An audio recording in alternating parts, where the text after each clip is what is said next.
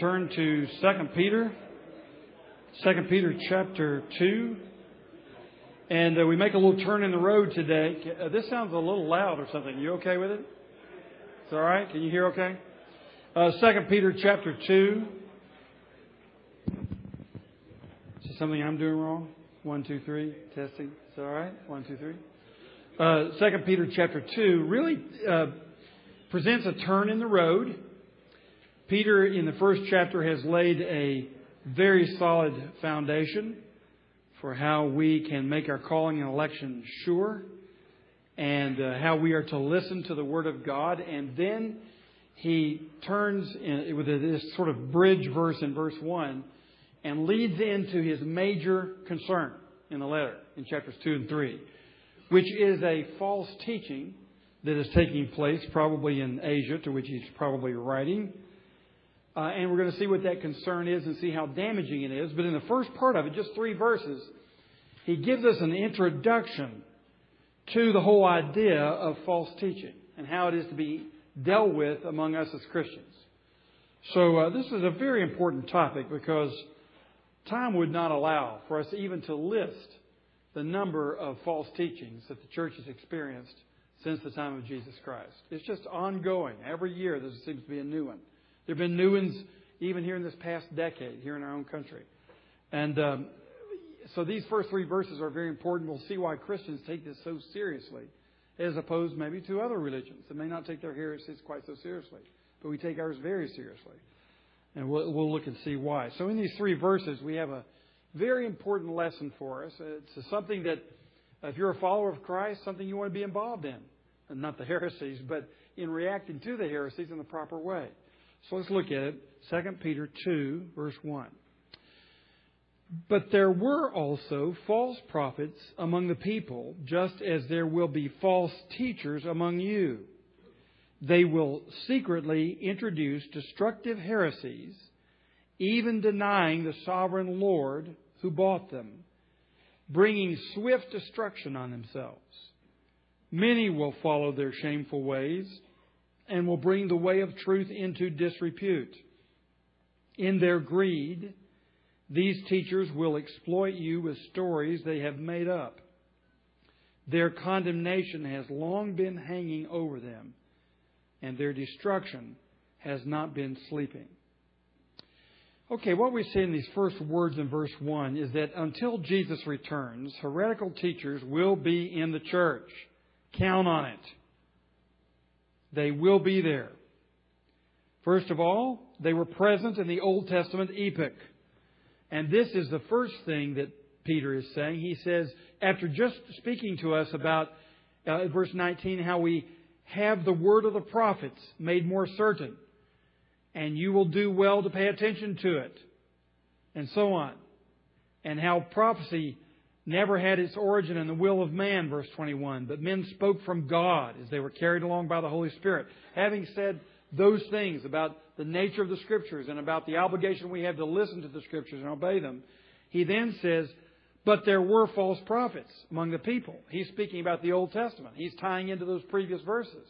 Yes, we have the Word of God made more certain. We have the Word of the prophets inspired by the Holy Spirit. But there were also in the Old Testament times old, uh, there were false prophets. Uh, hold your finger there and turn back to Deuteronomy 13. And let's look at what Moses had to say about this, or what God had to say through Moses. In Deuteronomy 13, this is page 273 in your Bibles. And here, God says, if a prophet, verse 1, or one who foretells by dreams, appears among you and announces to you a miraculous sign or wonder, and if the sign or wonder of which he has spoken takes place, and he says, Let us follow other gods, gods you have not known, and let us worship them, you must not listen to the words of that prophet or dreamer. The Lord your God is testing you to find out whether you love him with all your heart and with all your soul.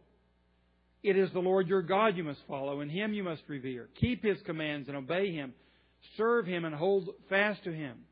Now, hang on there just a moment.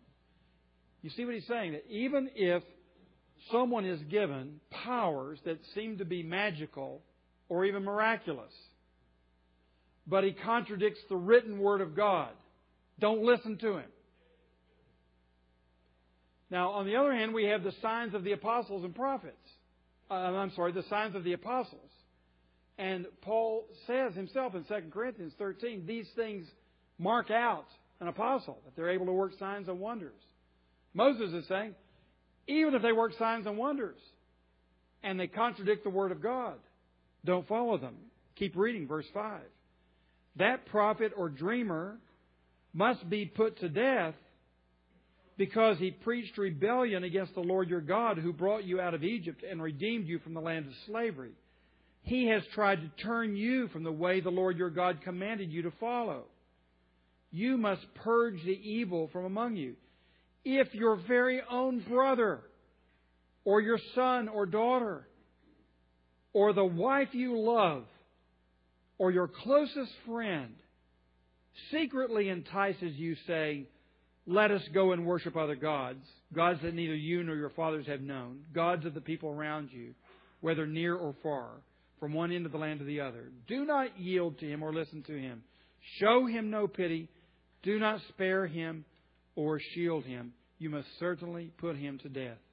Your hand must be the first in putting him to death, and then the hands of all the people, stoning to death, because he tried to turn you away from the Lord your God who brought you out of Egypt, out of the land of slavery. Then all Israel will hear and be afraid, and no one among you will do such an evil thing again. Wow. Uh, this is where we get the, the stoning of heretics. It's in the Old Testament.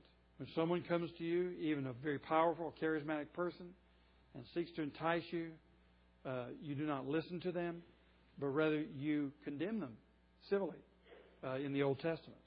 And if it's your own family member, uh, this is the reason I've, I've said before, I think, and this is very speculative, but when Eve first came to Adam and suggested that he eat of the fruit of the knowledge, of the fruit of the tree of the knowledge of good and evil, Adam technically should have put her to death because she was suggesting high-handed rebellion and treason against God. And God was, it was in, in the king's palace gardens this was taking place. So you can see how serious this is. A heresy, by its very nature, uh, is a rebellion against the living God personally.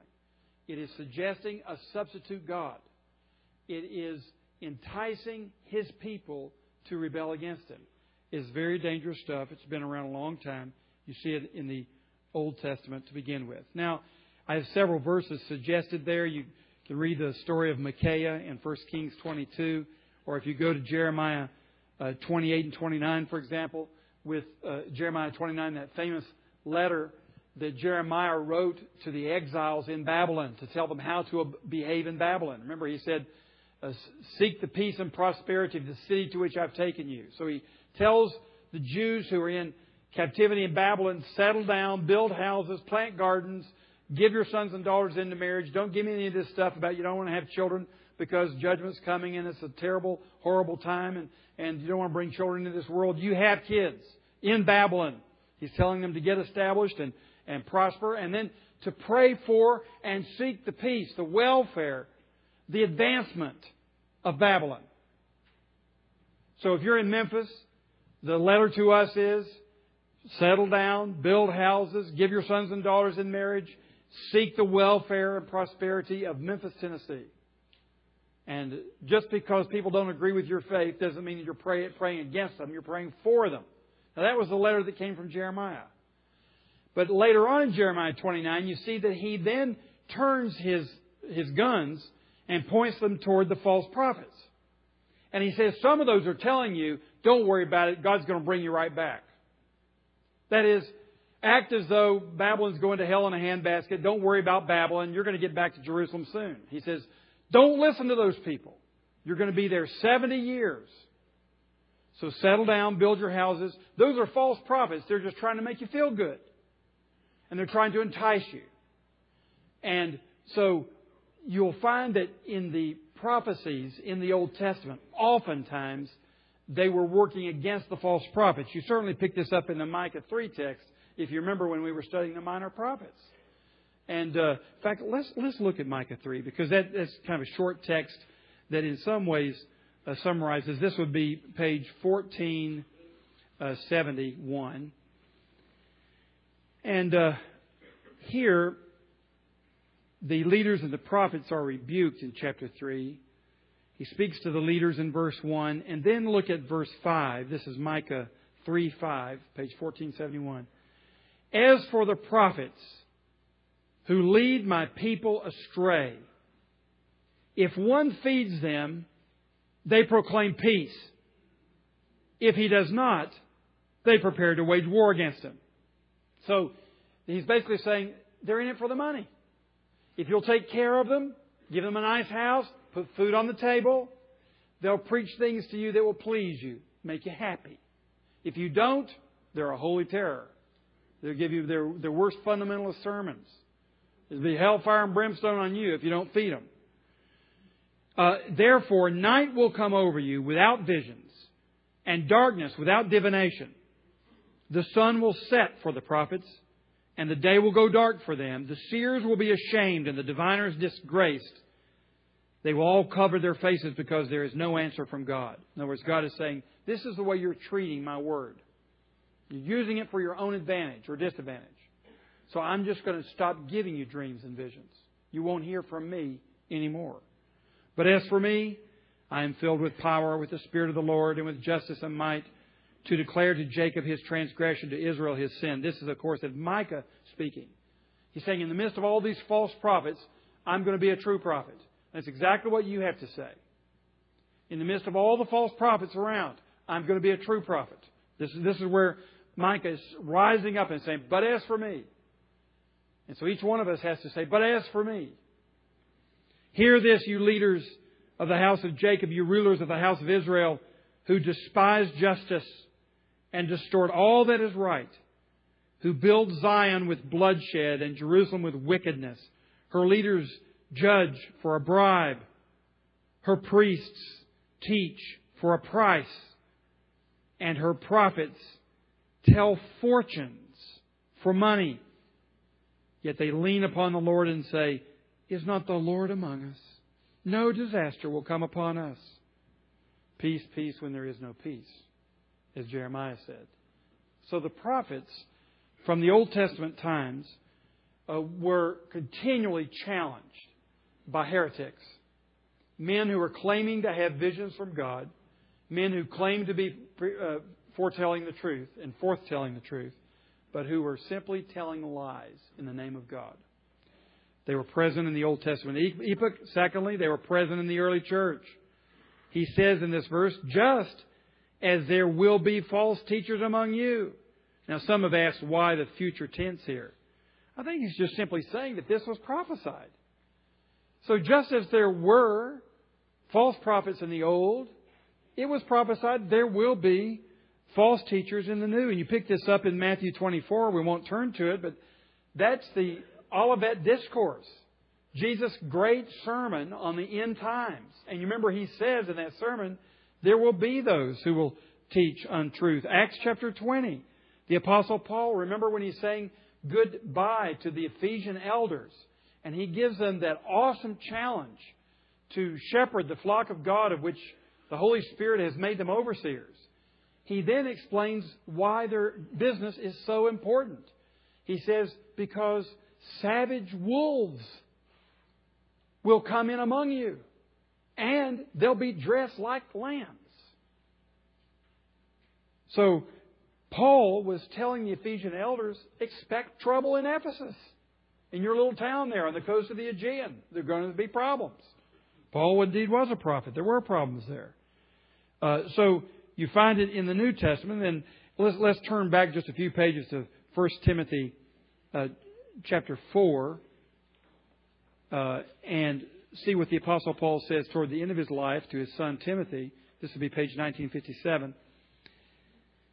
The Spirit clearly says, 1 Timothy 4 1, the Spirit clearly says that in later times some will abandon the faith and follow deceiving spirits and things taught by demons such teachings come through hypocritical liars whose consciences have been seared as with a hot iron. Now, in this case, he's talking about their uh, moralisms and asceticisms. They forbid people to marry and order them to abstain from certain foods which God created to be received with thanksgiving by those who believe and who know the truth. For everything God created is good, and nothing is to be rejected if it is received with thanksgiving, because it is consecrated by the word of God and prayer. If you point these things out to the brothers, you will be a good minister, a good servant, literally, of Christ Jesus, brought up in the truths of the faith and of the good teaching that you have followed. Have nothing to do with godless myths and old wives' tales. Rather, train yourselves to be godly. So on. He's saying you will be a faithful servant of God and of the Word if you will point these things out to your brothers. So it's not just taking care of your own mind and your own theology, it's also taking care of each other. We'll see why this is so important as we carry on here. Let's look at 2 Timothy. Just turn over a few pages. Chapter 3.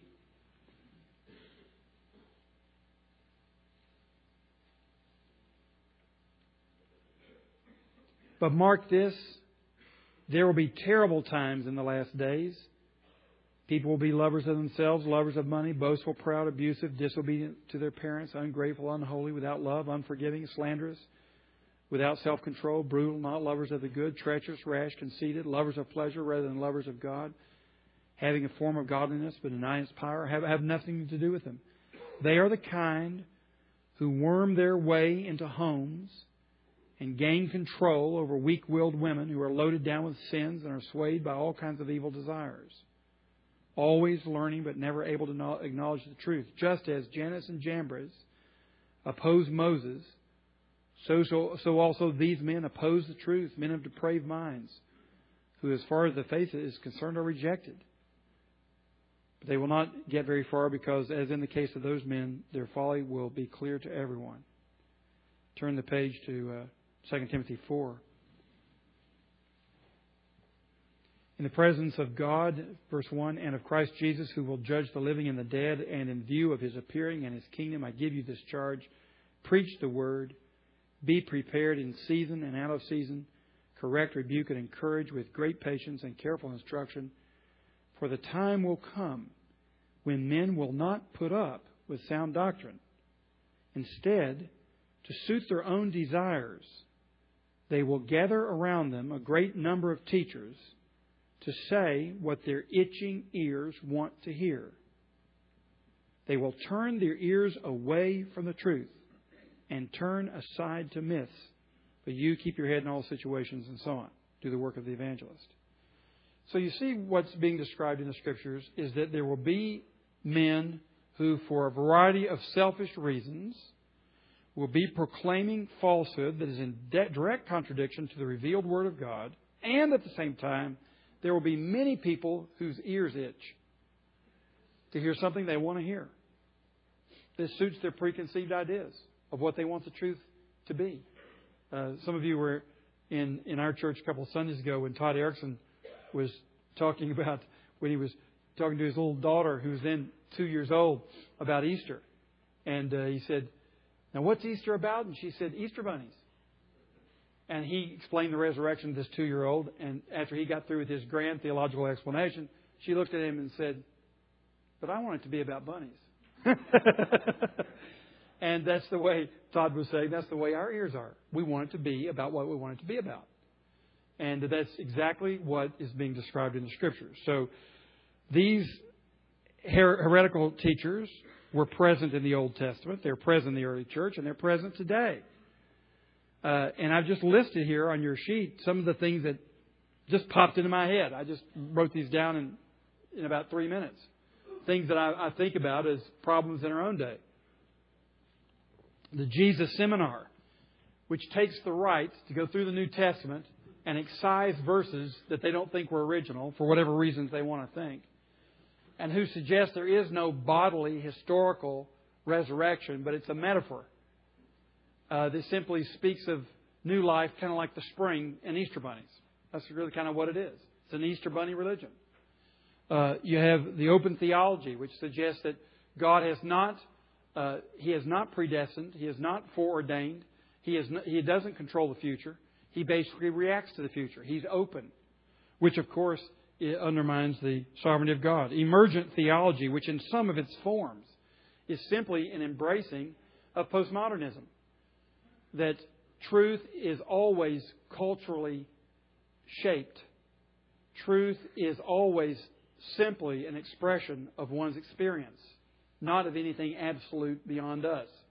And some emergent Christian theologies simply embrace that. You have a, a, a book written by one of these guys who says, "Well, I'm an Arminianist and an Arminian and I'm a Calvinist. Uh, I am I'm a, a a Jew and a Christian. I'm a this and he takes he takes polar opposites and says I'm both, which is to say, you know, it really doesn't matter. Uh, and there's a lot of um, there's a lot of reaction these days, and even in our seminaries, to the whole idea of systematic theology, because there's a there's an aversion to the idea that there's absolute truth that transcends cultures. And when you get into systematic theology, you're trying to take the teachings of the Bible and systematize them according to doctrines. You know, the doctrine of God, the doctrine of Christ, the doctrine of the Holy Spirit, the doctrine of the church, doctrine of man and sin, and so on. So you're taking philosophical categories and systematizing the teaching of the Scripture with respect to those categories. That's systematic theology. In fact, in the back of, your, of, of this Spirit of the Reformation Study Bible, you have several creeds.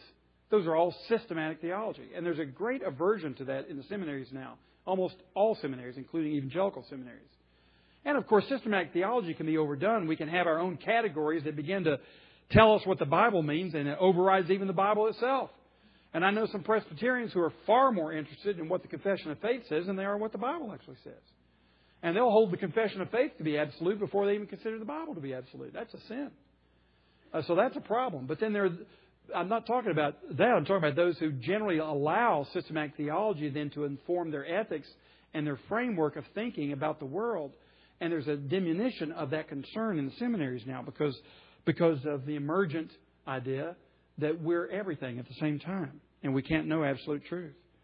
New perspectives on Paul, which are raising questions about the substitutionary atonement. The new sexual ethic, which suggests really that anything goes, and there are very uh, strong teachings, theoretical teachings that support that the new spirituality. Oprah Winfrey trying to say, well, you know, I, I'm a Christian and I'm a, I'm I'm in favor of Deepak Chopra and all the rest of them. Uh, kind of this intuitive religion that you find God inside yourself, and there are Christian versions of it. Uh, the prosperity gospel, which says all you need to do is just believe, and you can have materially anything you want.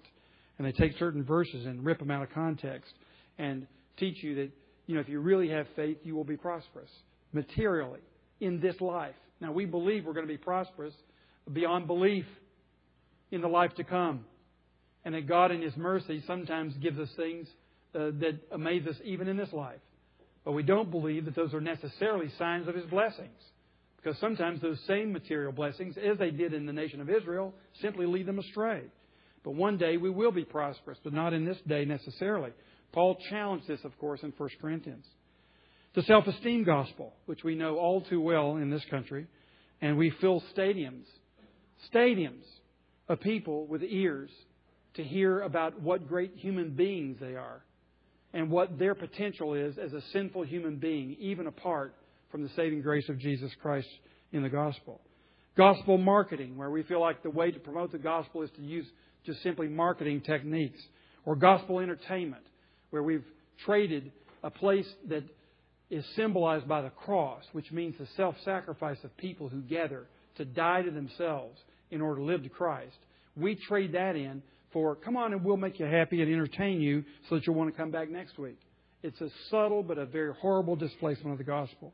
Or gospel is business. And this is what the Americans have done. We've taken the kingdom of God and turned it into a business.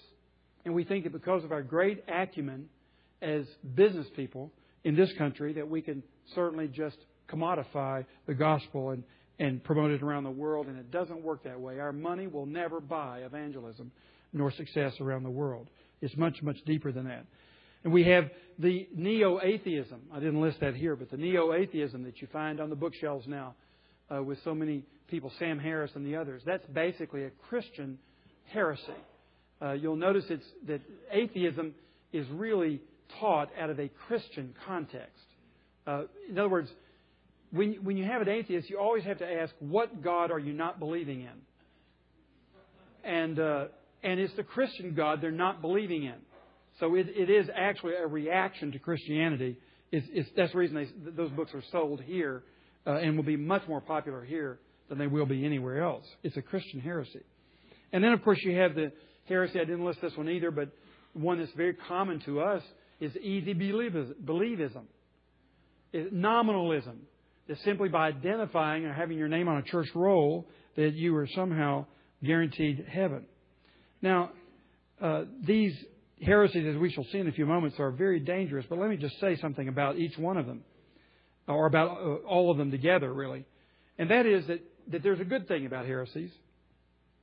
Number one, heresies always presuppose the truth. That's the reason I say even atheism, in its form that's on the bookshelves here in America, presupposes the Christian truth. They're fighting against the Christian truth. So they always presuppose orthodoxy. Now, orthodoxy is not always systematized and published before it's attacked. In the early church, we didn't have our we didn't have the Westminster Confession of Faith. We didn't have the Apostles' Creed. Uh, we didn't have the Nicene Creed. That came 400 years later.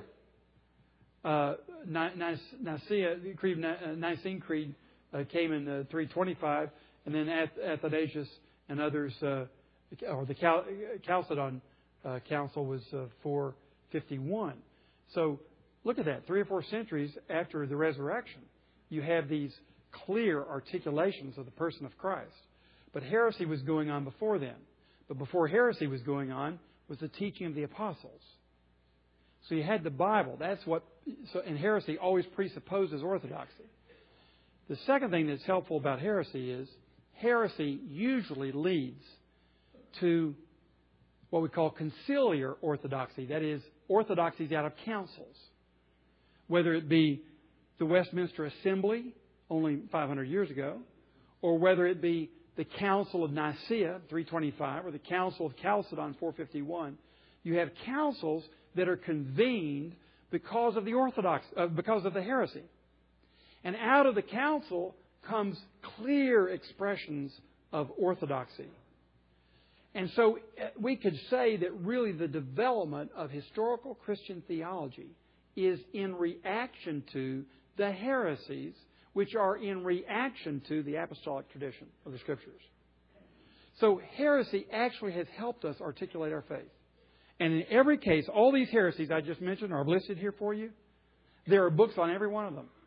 We haven't necessarily had church councils on every one of them, but we've had orthodox responses to every one of them, which in fact then helps us understand our faith better. It's not to justify in any way the evil of heresy. It's simply to say that in God's grace and kindness, He uses the evil in our world to bring about good in the church ultimately. And you should expect that of God. That's what He does.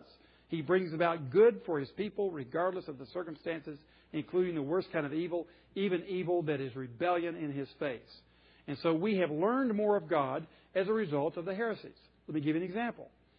Sometimes people will say to me from other parts of the country, What's it like to be a Christian in the South? Because in the South, almost everybody says they're a, they're a Christian because it's good for business. you know, as, as, as, he said to me, you know, if if if someone asks you in New England if you're a Christian, they'll say hell no. If you ask someone in the South, they'll say hell yes.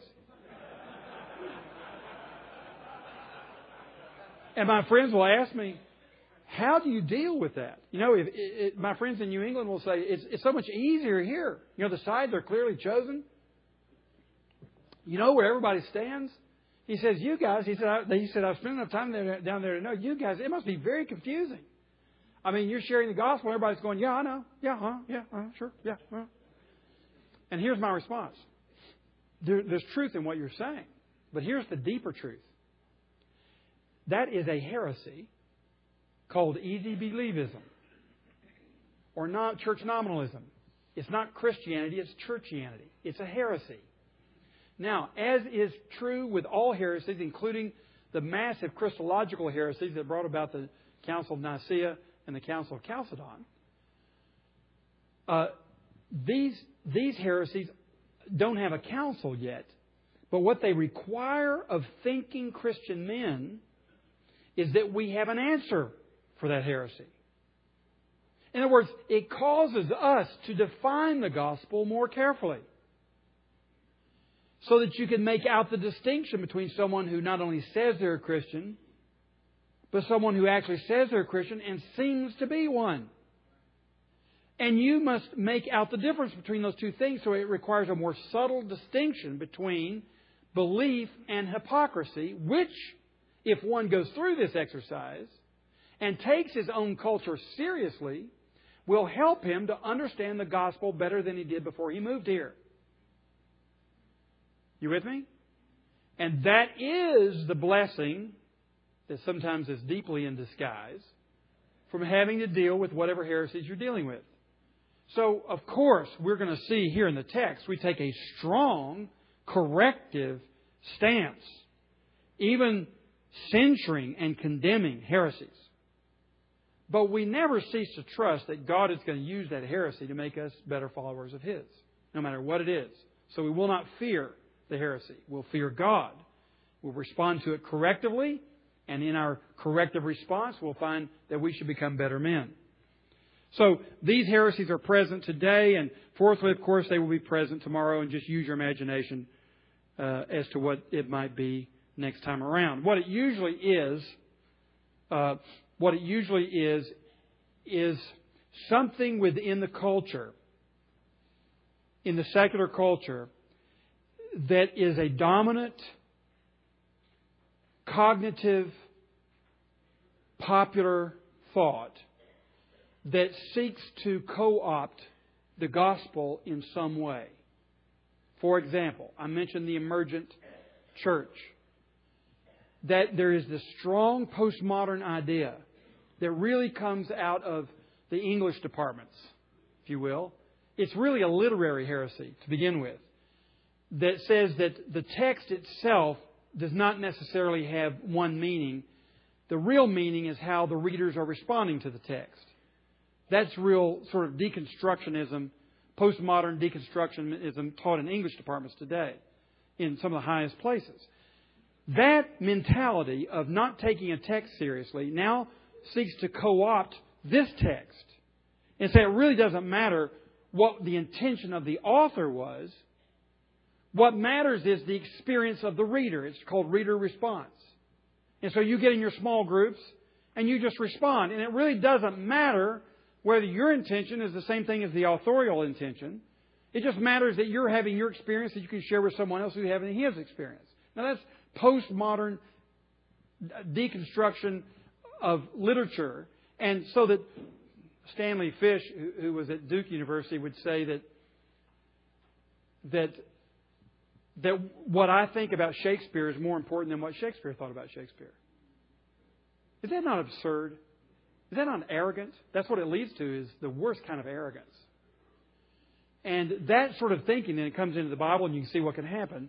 So that postmodernism says there's really no such thing as absolute truth. They're all culturally informed and culturally shaped. They're all attempts to exercise power. Back to Nietzsche. Might makes right. And they're saying Nietzsche was right. That might is what is making right. And if you read Elaine Pagels, for example, at Princeton University, on the Gnostic Gospels, she's trying to say that there are many, many Gospels. The ones you have, the four you have in your Bible, are just four of many, many choices, and they all have equal weight. And the only reason you have the four you have is because those who are in political power, namely Constantine and some who followed him, and those who are in power in the church, those are the ones they liked. So the reason you have your four Gospels, it's a power play. Now, what you need to know about Elaine Pagels, she's a Gnostic. Therefore, she wants to promote the Gnostic Gospels, all these other Gospels that the church early on completely refused to include because they were obviously strange and foreign and contrary to God's Word in revealing Himself in the Scriptures. They intentionally rejected them on spiritual and theological grounds. But Elaine Pagels is a Gnostic, so she's making this play that Our decision is just the result of politics. Everything now is political. It has nothing to do with absolute truth. It has to do with human political power. And that's where you balkanize the universe. Now it's just your little village against my village. It's your word against my word. There is no truth that can actually bring unity to the nation, to the world, to the church, to your family, to your friendships, because it's every man for himself. And the Gnostic idea is that God is intuitively discerned. You find God within yourself. And Christianity is just one expression of it. But let's not impose it on everybody else who has their own intuitive idea of God. Now, that would be consistent with what I think Elaine Pagels believes, and so that she and the others are proposing that the absolute truth of the four Gospels, being the four inspired Gospels, is a power play. Has nothing to do with absolute truth. That is simply taking current day Gnosticism, which is related to postmodernism, and trying to co opt God, Christ, and the Gospel with those cultural, philosophical ideas. That's where heresies normally come from. And isn't it good that one of the first heretics, in fact, the first heretics, Marcion and some others, what were they? Gnostics. They were Elaine Pagels before Elaine Pagels appeared. We've already answered her questions. And we're perfectly equipped if we'll just do our reading. The church has been through this before. And in the early centuries, including Irenaeus, who had to respond to, in fact, he wrote a book called Against Heresies. He dealt with this kind of stuff. So we should be grateful that in God's providence, He pulls His church together to give answer to these things. So you can only imagine what's going to happen tomorrow. But it will probably be a result of dominant philosophical thought trying to tame the gospel and bring the scriptures and Christ and God and theology and the gospel in conformity with whatever cultural ideas are in their own philosophical makeup. In other words, let's make it about Easter bunnies. Uh, that's what I want it to be. It seems true, good, and beautiful to me. It, it, that's the way I like it. Easter bunnies. Let's deal with that. Let's make that the, the whole thing. And that's what the culture will always do. Let's make it about us. Let's make it about what we believe. Let's take the scriptures and tame them. And you see that in the Jesus seminar. We don't want Lord Jesus high and lifted up ruling the universe. That's scary. Let's strip him.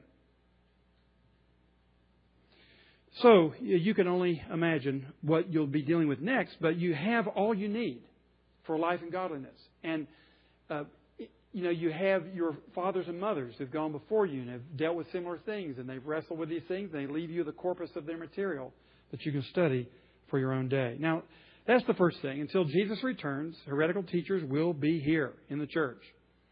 Secondly, heretical teachings are profoundly evil. First of all, they share some evil characteristics, and you see these in verse uh, the second half of verse one. They are devious in their manner.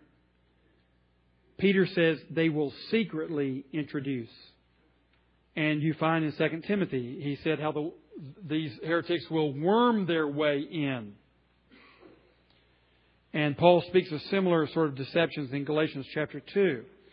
Here is what Irenaeus said about the heresies of his day. This would be second century. Listen to how he talked about this deception that was in the heresies he was dealing with. He said, Error, indeed, is never set forth in its naked deformity, lest, being thus exposed, it should at once be detected. But it is craftily decked out in an attractive dress so as, by its outward form, to make it appear to the inexperienced more true than truth itself. Irenaeus says heresies don't come out with their naked truth and tell you like it is. They come out disguised so that they look more true than truth itself. And heresies are always made more powerful because there is some element of truth in every heresy. In fact, I could take every religion of the world and I could list a number of truths that are found in those religions that make them seem attractive to people. And, and they're based on real truths. Now, the truths themselves is kind of hard to say because everything's connected. So whatever truth they have is usually some, in some way distorted. Uh, but nonetheless, there is some element of truth in every heresy. And the more truth that's there, the more powerful it is.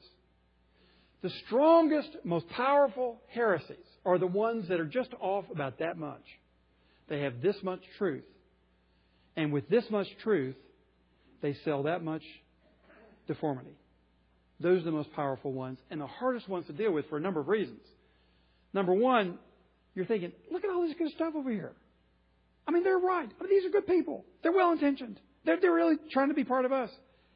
And it's hard to justify calling this whole thing a heresy when only this part of it is over here.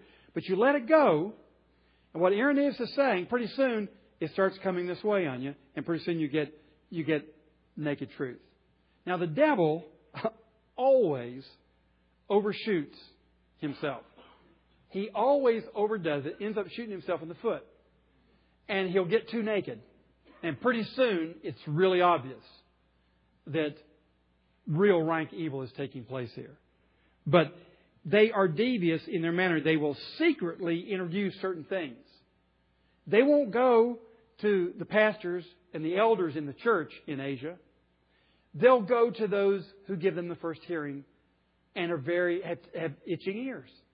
They secretly introduce. They find the way to win their way in to the fellowship, and it's usually not through the teaching office uh, initially. It, it ends up there, but it's not initially there. Secondly, they propagate very serious error. He calls it here. They, they, they will secretly introduce destructive, destructive heresies. Now, here's the word heresies. Let's talk about it for just a minute.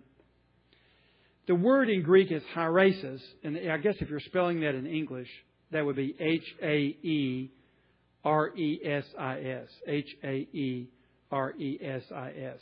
That word haeresis just means a party, or you could say a sect. And in the first century, the word on its own actually was fairly innocent. You could say that so and so was of the sect of the Pharisees, or in, in Acts 5, you'll see that so and so belonged to the party of the Sadducees, the party or the sect, the haeresis of the Sadducees. So it was not necessarily a negative word in the first century. It became one in the second century when the word was used commonly to speak of those who were in heretical groups. But in Galatians 5:20, when Paul speaks of the works of the flesh, he uses this word. So here's kind of your, your, one of your first glimpses as to the negative implications of the word. And the word that is translated in the NIV is factions. So Paul talks about all kinds of works of the flesh, you know, sexual immorality and drunkenness and so on, and factions, haeresis, parties, sects, factions that are at war with the gospel. Now, what is a heresy then? It, it is a teaching that violates the clear essentials of the Bible. A teaching that violates the essentials. You say, well, now what are the essentials? Well, our essentials are the things which threaten the fundamental unity of the church and threaten the eternal salvation of those who believe. And uh, for example, in our denomination, we actually have a document called the Essentials of the Faith. There are nine, nine doctrines. And in our denomination, we just tried to simplify it. It's not distinctively Presbyterian, but it is distinctively believing, evangelical. And it's helpful to know what these things are because you could have someone who disagrees with you on church government or disagrees with you on who should be baptized and how. I don't think you'd call that a heresy. I mean, there, you could go so far, I suppose, in your doctrine of baptism that it would be heretical. But I would hope that Baptists and Presbyterians are not calling each other heretics because they disagree on, on this important doctrine. And I think the reason we wouldn't call each other heretics is because we realize this, although it does kind of threaten the unity of the church, it doesn't threaten the eternal salvation of, of the believer.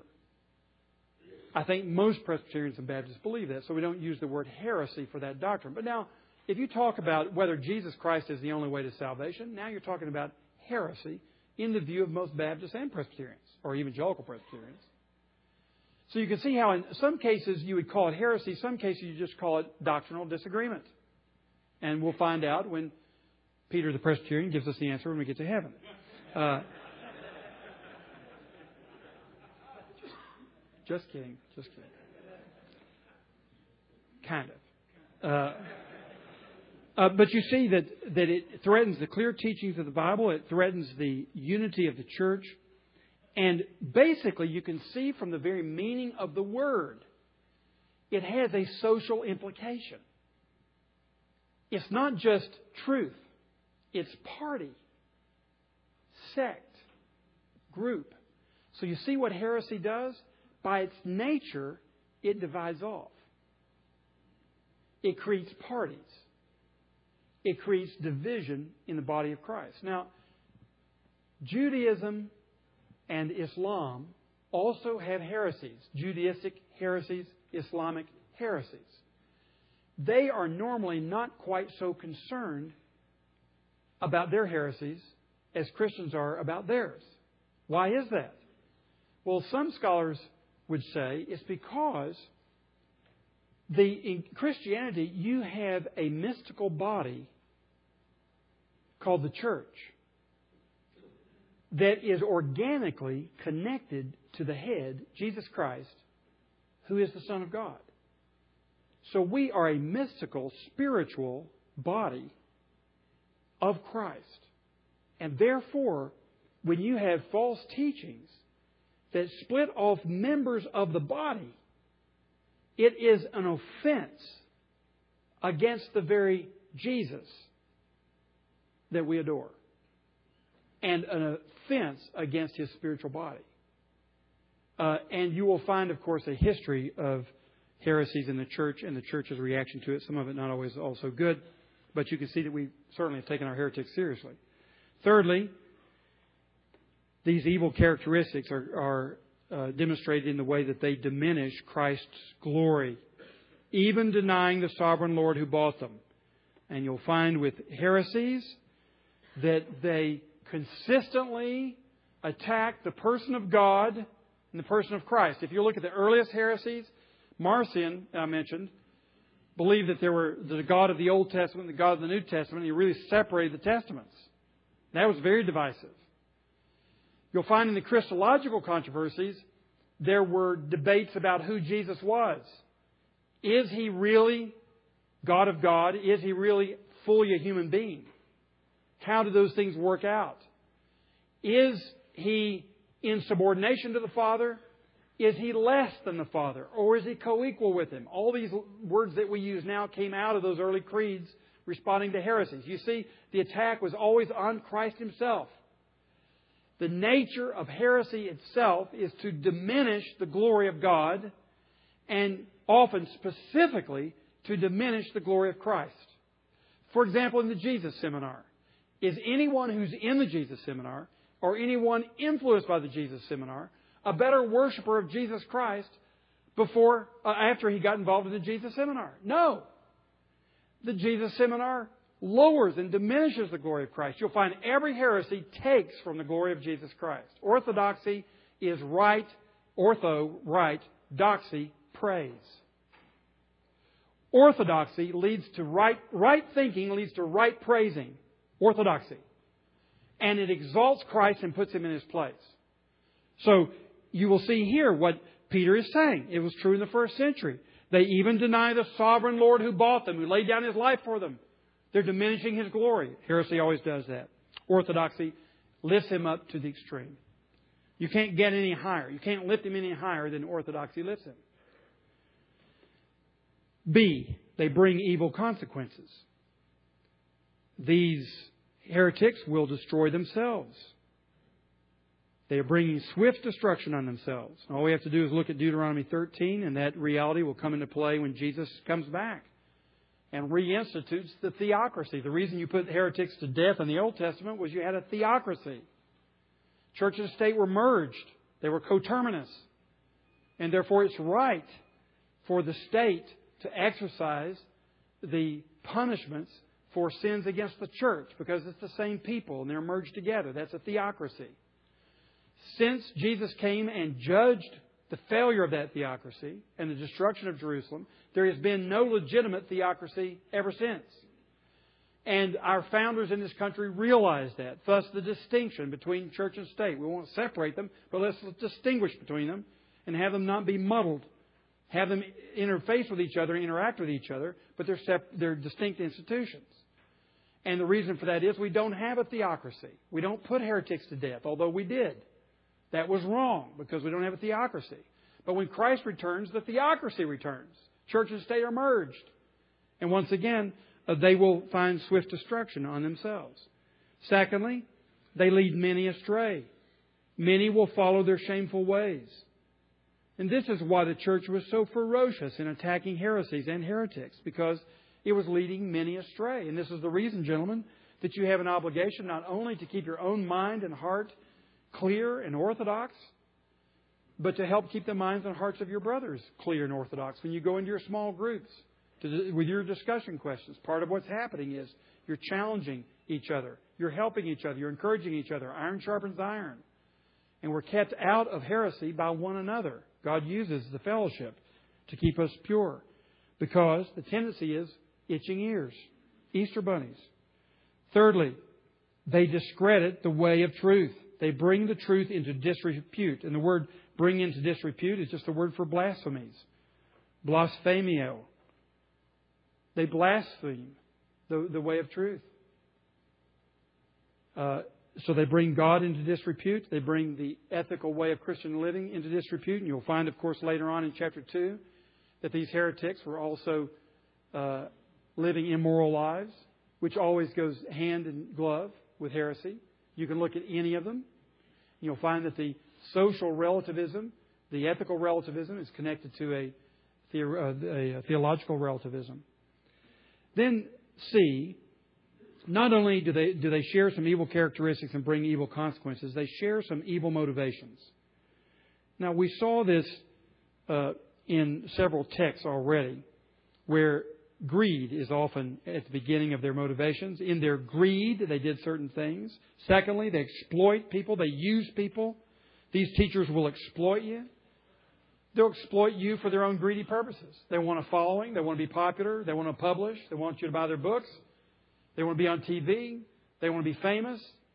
Uh, they want their self esteem lifted at your expense. They exploit you uh, through their greed. And you'll find the same thing going on today uh, on our television programs. And they lie to you. They will exploit you with stories they have made up. And this, of course, is in response to those false teachers who said that the gospel itself was a myth. And Peter is saying, no, they're the ones who are making up stories. And just like the Gnostic Gospels, if you happen to have read them, there is some truth in them. Once again, that's what makes them plausible in some degree. But you'll find that there's stories made up even about Jesus. In the Gospel of Thomas, uh, Jesus one day is working in the carpenter shop, and uh, he uh, hurts his hand, and he just works a miracle, and his hand is healed. Just make up a story. Uh, Jesus uh, was dyeing socks, and they came out different colors, and he put them back, and they came out the same color. Uh, these crazy myths and stories, just to show that Jesus was a Gnostic himself, and that you can be one too. And they just make up stories uh, in order to get in your pocketbook in the first century, second century. Then, lastly, we have three minutes here. In the latter half of verse 3, you'll see that heretical teachers will face God's judgment. The theocracy will return. Christ will be on his throne, not only uh, in heaven, but on earth. And the heavens and the earth will merge and we will have one Lord who is exercising his dominion, not only spiritually, but physically. And at that time, everyone who diminishes his glory, everyone who spits in his face, everyone who distorts his word, his revealed announcement to his universe, will be judged. How so? First of all, they're already under condemnation. Their condemnation has long been hanging over them. Can you imagine the guilt complex of a person who knows they're in abject rebellion against God and his condemnation is resting on them? And secondly, his punishments. Their destruction has not been sleeping. That is, their destruction is being prepared for them even now. It's a very dangerous thing to be a leader of a faction who is railing against the truth of God. Now, uh, that is a fairly negative thing uh, as we looked at it. but you realize that in, in our walk with Christ, we have two motivations. One is, and the dominant one, is that we are so grateful to Him for His grace to us. We are moved by gratitude to serve Him. Second motivation is the one of reverence and fear. We, we're awestruck by His being, and His truth is His word. It is His voice. It is His being expressed in, in His revelation to us, and therefore we must fear Him and take seriously what He's given us. And so, as men, we want to realize that until Jesus comes back, we're going to be facing this. You have to equip yourself. You have to study the Word of God, be equipped for what's around you and what's even in your own heart, the tendencies you have to create new heresies in your own heart. Uh, they're going to be with us. They're very dangerous. There will be destruction coming uh, against those who promote them. But realize this God has given you all you need for life and godliness. He said that in chapter 1. He's given it to you. Just keep going back to Him, His Word, and His Spirit, and ask Him to mold you and make you after His own will.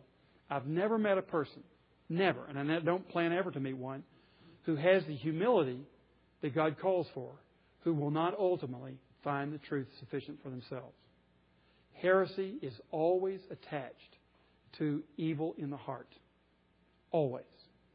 If you will continually cultivate your heart, you'll find that is the way to defend yourself and others against all the evil around us. Let us pray. Father, uh, we thank you for this teaching about heresy. It, uh, it grabs us this morning because it is profound. It is an awesome warning to all of us. And we pray that you'll make us alive, especially to the truth, that will then make us alert to the factions that are about us. Make of us, O Lord, gentle and respectful representatives of the gospel wherever we go. Help us to deal with our own hearts and then gently to deal with the lives of others. We ask that we may go now in the blessing of the truth of your word. In Jesus' name, amen. God bless you all.